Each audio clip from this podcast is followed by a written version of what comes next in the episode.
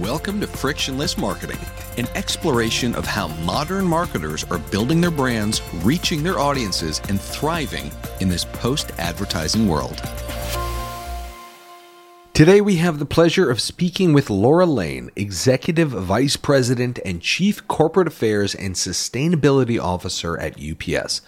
Laura is a highly accomplished leader with a storied career that has spanned both the public and private sectors. She's served in roles at Citigroup, Time Warner, and the U.S. Foreign Service, where she played a critical part in trade negotiations and humanitarian relief efforts. In this interview, we delve into UPS's humanitarian relief work in Turkey, the balancing act between always on earned marketing and being a good community partner as well as the unique responsibilities of her role at UPS, which has global implications. We also discuss the keys to aligning your passion with your career and the power of working with purpose. Overall, Laura has a truly incredible story to share, as evidenced by her captivating TED Talk, where she recounts her experiences as a foreign affairs officer in Rwanda, rescuing Americans during the genocide, and the lessons that she took away from that experience. We highly recommend watching her TED Talk titled When You Shouldn't Follow the Rules, which will be available in the show notes. It features a firsthand account of the importance of advocating for positive change. So, without further ado, here is Laura Lane. Hello and welcome back to Frictionless Marketing. This is Paul Dyer, CEO of Lippe Taylor. Lippe Taylor is a digital communications agency that was named the most outsized, outstanding, not most outsized, most outstanding mid-sized PR firm by PR Week in 2021 and 2022. We specialize in helping brands revitalize their relevance with our frictionless approach to earning brand growth. Laura, with that, let's talk about you.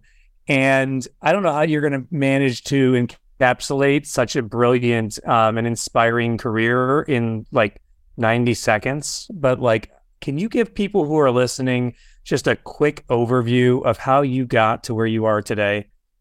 Yeah, my career has been a really interesting one, but it's the common thread through all of it is has been how do you make a difference in the world and use the opportunities that you have in whatever role you're playing to deliver on that why about how to you know lift others up and um, move the world forward. And so i started out as a diplomat in the foreign service and had amazing uh, tours of duty first in high threat posts at the time of Bogota, Colombia, moving on to Kigali, Rwanda during the genocide, which, by the way, was mind blowing and eye opening in terms of how um, you know you really do have to be very thoughtful about how to make a difference in the world, particularly when faced with some of the challenges I saw in Bogota and Kigali. But then moved on to the U.S. Trade Representative's office and got the opportunity to be part of trade negotiating teams whose sole purpose was figuring out how to open up opportunities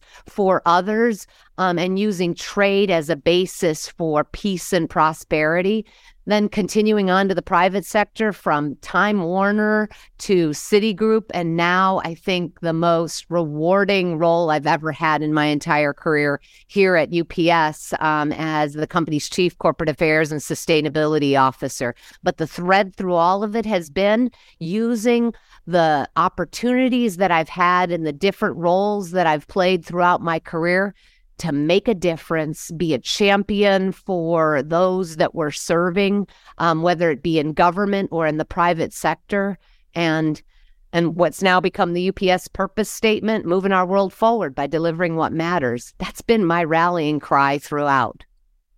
And of course, you mean much more than delivering packages. And when we were talking earlier, you said delivering hope specifically and you were referencing work you're doing that you personally are very involved with, um, you know, in helping with the efforts in Turkey, which of course just suffered a, a massive humanitarian crisis in the earthquake there. Um, can you share a little bit about that work? Yeah, absolutely. So, I mean, everybody knows UPS, we deliver packages, but it's what's in those packages that can make a difference at a time of natural disaster or crisis. And uh, UPS also plays a really significant role in terms of providing humanitarian relief. Because when you think about it, when disaster strikes, it's a question of logistics of getting, you know, um, the the uh, medical supplies, the blankets, the shelter, the generators, all the equipment that's needed to help provide aid and comfort to people that um, may be suffering. And in the case of Turkey, UPS immediately stepped up once the earthquake hit we started moving material from locations outside of the impacted um, city centers and moving whatever was needed to the locations closest to the victims. We then engaged with the UN as part of uh, one of the four companies that's involved in the logistics emergency response teams to start coordinating with NGOs and governments so that we could amass critically needed supplies and move them to the locations where they were needed um, uh, you know, m- most immediately. And we're now a part of not just doing these plane loads of materials and supplies and, um, you know, tents and blankets and medical equipment, but also now starting to stand up um, efforts in partnership with the US and Turkish government to deliver that hope to helping those that have survived this earthquake figure out how they're going to get back to their normal lives, how those small and medium sized businesses can get back into business again. And UPS is dedicating not just its volunteers, um, but its time and its expertise, but also workshops to helping a lot of these folks that have been impacted by the earthquake think through the next steps they need to take to stand up their businesses again so that they can be, you know, focused on a more hopeful future rather than leave reliving what happened to them as they survived the earthquake. I mean, this is incredible and incredibly important work that obviously goes well beyond the sort of typical definition of even corporate affairs, much less communications, et cetera. Um, you know, we talk a lot about this idea of earned marketing, and the idea of earned marketing is you need to do something worth talking about first, right? Do something to solve a problem. And then you can advertise about the fact that you have solved that problem. Now, that being said, I think it's pretty unlikely that we're going to see a TV commercial where UPS says we went into Turkey and helped, you know, stand communities back up, right? So, how do you think about what balancing that? Where's the line between like your employees need to know about this? You got to have pride in what you're doing as a company. You got to do the right thing. Some people should know you did the right thing, but of course, you don't want to be overly promotional in the face of such a disaster. How do you think about that? You know, I I actually think that actions always speak louder than words. And, um, you know, it's part of our DNA, I think, as UPSers that when we need to, need to deliver help or hope, UPSers just are always there. We were there during the pandemic. You saw it with our people who continued to deliver when, you know, countries were on lockdown and in quarantines, because that's just who we are and what we do as a company and um, and we um, I often think we, we don't need to think about advertising it because as we're doing it, we're telling that story about who we are. And, um, and, and I think it would uh, take away from uh, that that narrative if we did use it to advertise because we don't do it for the publicity. Um, UPS, by its very nature, is a very humble company. We just do the right thing and we make sure we're delivering what matters when it matters most. And um, and those stories are enough for us because if we uh, move the hearts and minds of our people to be part of making the world a better place, we know they're going to touch someone else in the communities that we're serving, and that creates that beautiful ripple effect that spreads that storytelling of good, and that's good enough for us. Um, and And what we do try to do, though, is tell the stories of the partnerships about the power of logistics and how logistics can make a difference in the world, be it in addressing food insecurity, be it in addressing a pandemic, be it in addressing how to create more economic opportunities for those in marginalized communities. There, we want to lean into telling those stories and helping people understand how, when you have the right partners by by your side, you can be unstoppable. And we want to tell those stories for our, our customers. So if we're going to lean in, it isn't necessarily about UPS and look at what we're doing, but it's about UPS being a partner and shining a light on the amazing things that our customers and the partners that we partner with in our communities in terms of NGOs and community responses. Look at what they're doing when they're armed with the right kinds of um, you know relationships that they have with a company like UPS. So I have to ask, what what is this work called? I mean, is this this isn't uh, sustainability or ESG or CSR or any other acronym? Like, yeah, you know what is this? What is this? this is called good business, right? If you do right by your people, you do right by the communities that you're serving, you're lifting people up um, on an individual and a community wide basis, you're creating stronger communities. And last time I checked, strong, vibrant communities are great for business. And so that's just called, you know, doing good business in the world um, by being a good partner in the communities that you're serving. So I, I, mean, I couldn't agree with you more, of course, and I'm sure most people listening um, are in the same boat. Um, I have to say, though, we are in a situation where a couple years ago, a lot of companies made a lot of promises. They're starting to get the calls for receipts. They're not necessarily all standing up to those expectations that they had themselves set. Um, you know, wanting to think the best of them. It's like, what would you do if you were in their shoes? And sorry to like totally throw this at you, you know, no, like, no. but like if you're in their shoes and you're realizing, ah, we're behind on what we said we were going to do, like, where do you go from there? Do you reset expectations? Do you mm-hmm. wrangle the troops? Like, how do you fix this?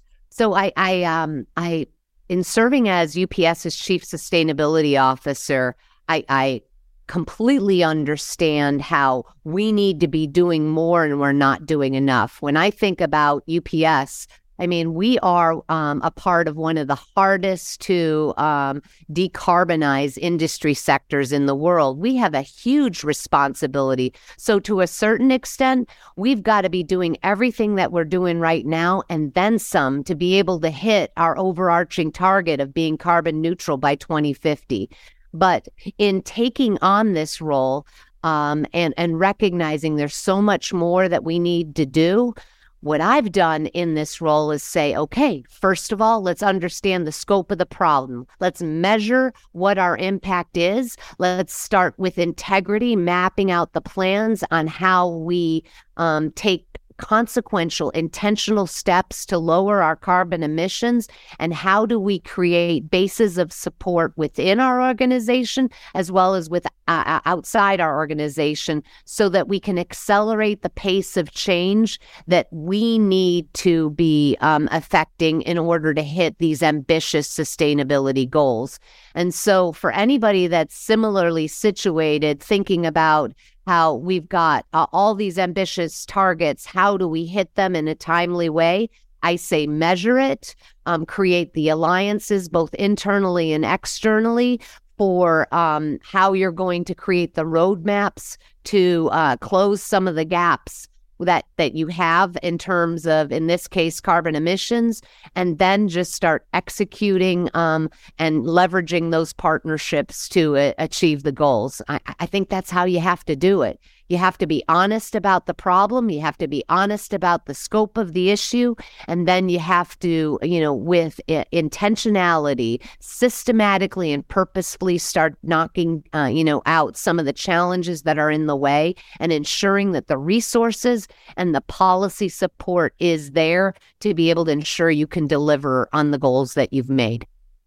And now you, in the beginning there, you started mentioning your role and of course, your role is, is quite special. It really, you're able to integrate many different um, teams. And even in that role, you're talking about forming alliances with others and But to be able to create the kind of impact you're talking about, it's not just about you know communicating, right? It is, of course, about marshaling those resources, as, as you've said. Can you talk a little bit more about the uniqueness of the role and maybe you know like why that gives you an advantage, or may, maybe it's a disadvantage in some ways to accomplishing these things?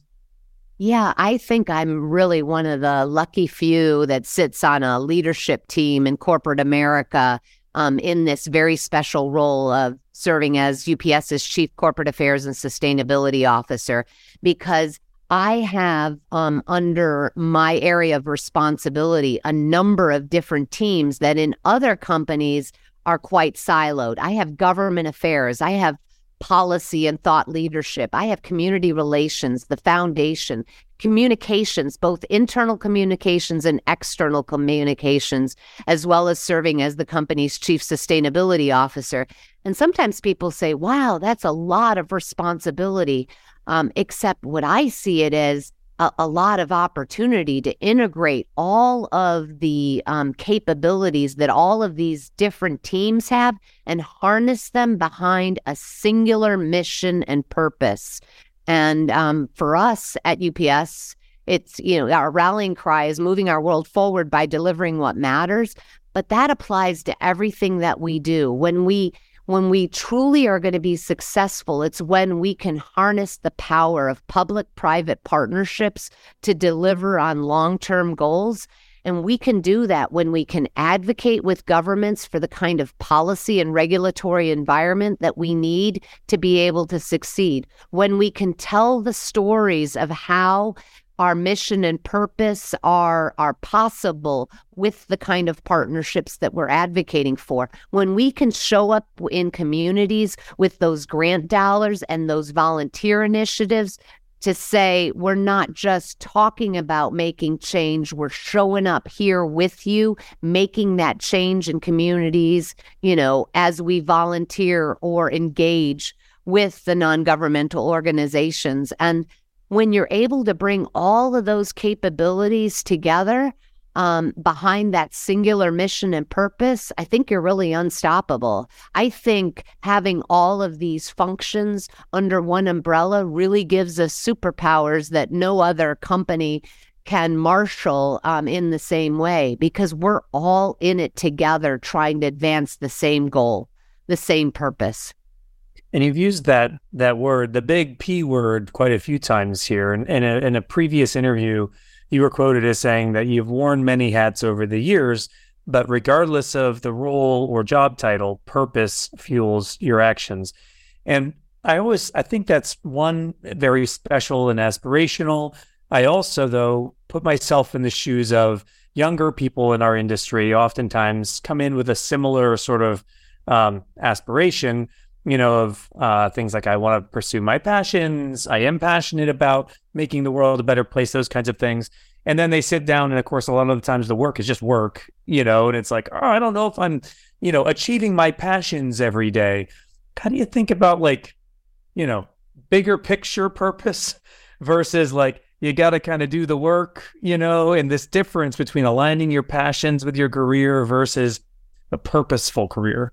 Right. So, you know what? I have never worked a day in my life um, uh, in reality uh, throughout my career. And, and I, I've shared that because every day I've shown up and said, okay, what are the opportunities I have, um, you know, in front of me today where I can make a difference in the life of a single other person, or I can leverage the role that I'm in to create alliances and partnerships that get behind making a difference in a small or a big way, depending on what the role is.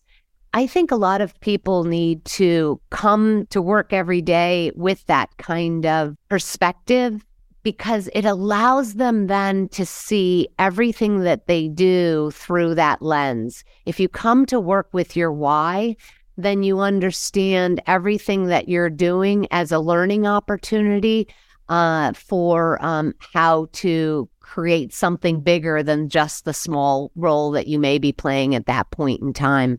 Um, so I really try to tell folks everything that you do every day in your life, you know, in a work environment, try to see what lesson you can learn and how that tool can be applied to achieving something bigger, maybe outside of your work day in the community through volunteering or in your workday by finding other like minded employees that uh, maybe share your same passion and creating um, initiatives within your organization so that um, your passion becomes a bigger passion within an organization we have awesome business resource groups within UPS that do just that.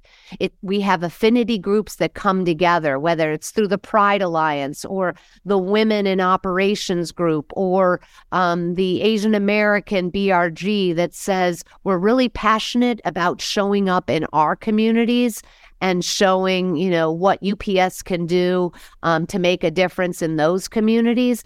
And those business resource groups are an example of how UPSers have come together and taken their passion and made it bigger than themselves by creating those alliances within our organizations and then going into communities and showing what that looks like and coming up with projects and initiatives that get our companies backing to support what makes them um, you know, sing, so to speak, uh, in in the work in their communities, and also helps them reach out uh, to customer bases that are in these um, in these different communities, and showing them that there are partnerships possible with UPS because we share the same passions, backgrounds, perspectives, you know, that um, that allow us to be even better partners in those communities. So that's great. And so I, you you sparked something for me. It's going to take us in a different direction. I'm going to open a new door here, but this goes back in your your background and your your history. One of the most incredible stories when you were working in Kigali, Rwanda, you negotiated safe passage with a rebel government for American soldiers when at the start of the Rwandan civil war. Uh, and you were on the ground there and were yourself directly in harm's way. And so this is the, the background I'm just sharing to our, our listeners who probably may, maybe haven't seen your TED talk. If they haven't, really, I recommend everybody go watch the TED talk. Um, but what's interesting to me is that um, the title of your TED talk is When You Should Not Follow the Rules. A lot of our conversation today has been talking about the power of logistics, which is, of course, very rules based, as rules based as it gets, right? And yet your TED talk is about when you should not follow the rules. So can you just shed some light for us here on, on when you should not follow the rules uh, in a very rules based context? You know, it's so funny because throughout my career after that, I've gotten a real reputation as a rule breaker, but I consider myself to be someone who is a rule maker. If the rules aren't working and they need to be improved on, be the champion for changing those rules so they uh, serve the purpose of lifting others up and helping, you know, um, address challenges that may exist in communities or in the world. And so, um, you know, I, I, uh, I'm not someone who has ever thought that I or um, like our organization should ever be above the law. I think there is um, it is so critically important that we have rule of law in the world um, because without rule of law, you don't have the opportunity to advance peace or prosperity, right? So, um, systems of rules are critically important, but I also think you always need to be looking for how to do things better. Um, UPS as a company is a company that is all about innovation, about finding new ways to deliver better, faster, more efficiently. And so, in many ways, we're constantly challenging the existing rules that are in place to say, how could we do it better if we changed, you know, uh, a law or regulation here or there to better serve our customers? Um, so it's not necessarily that you're trying to break the rules um, for n- no good reason. It's about changing the rules to make them serve the communities, the people, and the customers that you're serving. Uh, and um, I think that's the important difference uh, in, terms of thinking about it. I also think sometimes you do need to challenge the status quo when the regret is going to be so great that you won't be able to live with yourself for not having, you know, stood up and said something. And that's maybe for me the story of Rwanda when there was so much at stake, when lives of innocent people were at stake um, and it meant, uh, you know, pushing on the the existing rules in order to save lives and make a bigger difference. Sometimes you have to um, listen to your heart in those moments and say when you know the regret is going to be too great. You do have to stand and not be silent and push for the change uh, that you think needs to be made. Um, always with that higher purpose in mind of making sure that in challenging those rules your your motives and reasons are for um, delivering good helping others lifting others up um, and in in many ways making the world a better place. And of course not many of us will be in the situation where we can negotiate with rebel forces to save lives uh, but I think that those takeaways, you know, in terms of how to think about it and, and you know, sort of our own daily lives are very um, important. And I'm also curious about your global experience in a very global company, Bogota, Rwanda, plus, of course, all of your time, I mean, State Department, et cetera.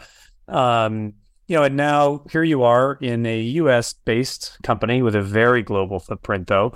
Um, some of these problems feel so big, you know, like I think about, um, you know, advancing women's issues as one that, you know, we're as an agency very passionate about. UPS has a very strong program around women exporters that maybe you could talk a little bit about. But if you think about this, you step back, you see a global program through a lens like yours where you've seen so much. It's like, how do you figure out where to start? Yeah.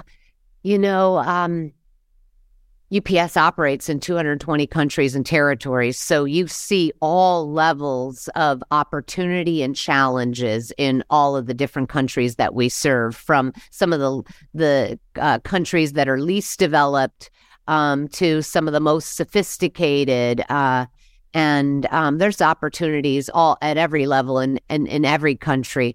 You know how we approach it? We do it one person at a time. We do it one customer at a time. We do it um, you know one step at a time. And uh, I, I think if you try to you know see the the whole world of problems through that singular lens then it doesn't seem so overwhelming. And that's kind of how we've approached our women's exporter programs um, that we've launched uh, around the world.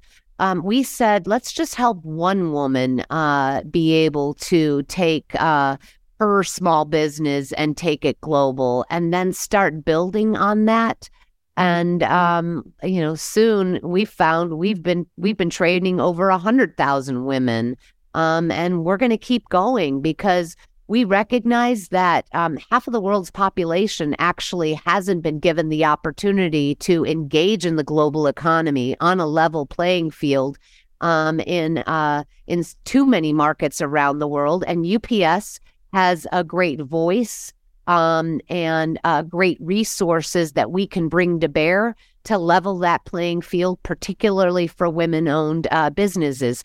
Because from a certain perspective, we recognize that women thrive. When, when women thrive, humanity thrives.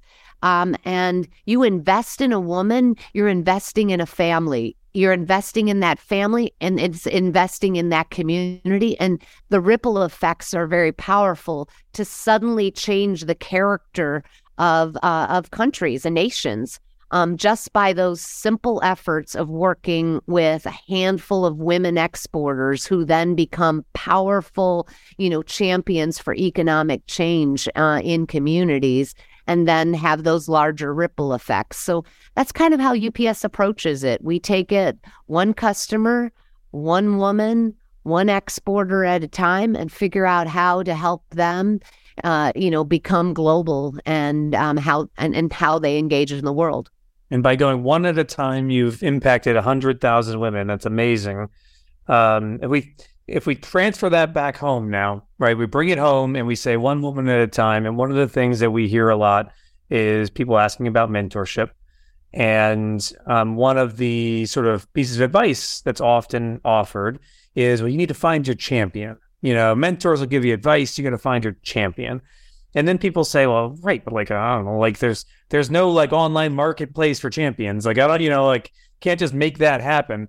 Um, what I've heard from you consistently today seems to be a theme of finding the small takeaways, learning from each sort of daily opportunity or interaction. But I am curious have you experienced having the champion being the champion? Um, or is it really about, you know, you're touching so many people and just making sure you're taking something away from every interaction?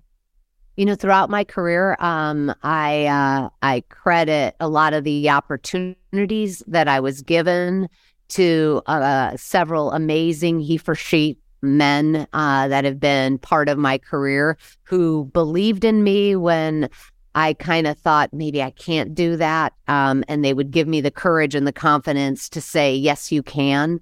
Um, and so I have had a lot of champions throughout my career. And interestingly, mostly men who um, who have uh, said, um, "We want to give you an opportunity to um, try something new." And um, part of um, being able to uh, get those opportunities was the spirit in which um, I always uh, approached everything, which was raising my hand and saying, "I'm I I may not know everything, but I'm willing to learn and I'm willing to try." I may not have always had the confidence that I could deliver the results, but I had you know these great he for she champions by my side saying, "You got this, girl. Go go run with it."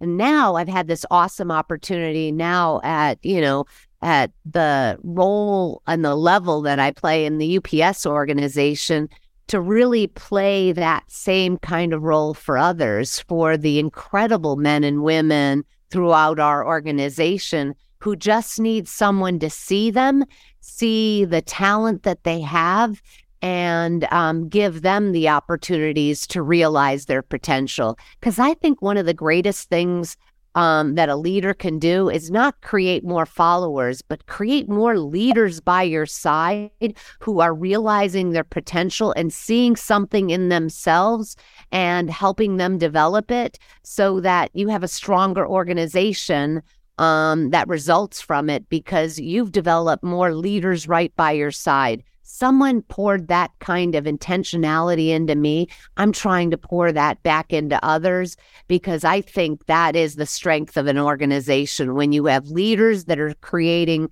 you know, other leaders um, to, you know, be behind a mission and a purpose and delivering incredible results together. Well, I have to say, I don't know if, if you're struggling, you know, as many companies are right now with hiring, but if you are, just send any candidates, I think, that last couple of minutes of hearing you talk, and I think they're going to want to come and work in your organization. Um, and and one thing that stood out to me, you know, there is there is this sort of trope of um, companies valuing confidence over competence, right? And that it disproportionately benefits men and works against women in many cases. And so hearing you say, somebody who's literally saved lives in a genocide, literally is one of the top jobs in our industry. And hearing you say, I didn't know if I could do it, but you raised your hand anyway. You had the confidence, right? This idea that courage isn't not being afraid, it's being afraid and doing it anyway.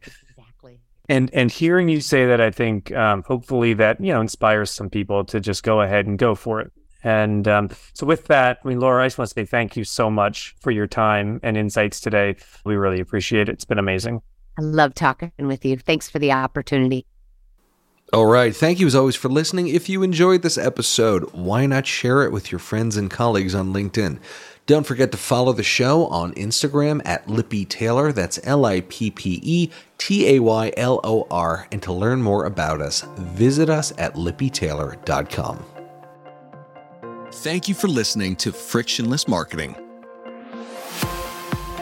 If you enjoyed this episode, you might want to check out Paul's best selling book, Friction Fatigue What the Failure of Advertising Means for Future Focused Brands. In Friction Fatigue, Paul explains to readers why advertising is broken and provides a frictionless marketing framework to help build your brand in an era where advertising is no longer the answer. You'll learn how to protect your business against competitors and lead the pack with fresh marketing strategies that will help you prepare for a future where the consumer rules. Friction Fatigue is now available on Amazon and as a book on tape on audible.com. Thanks again for listening.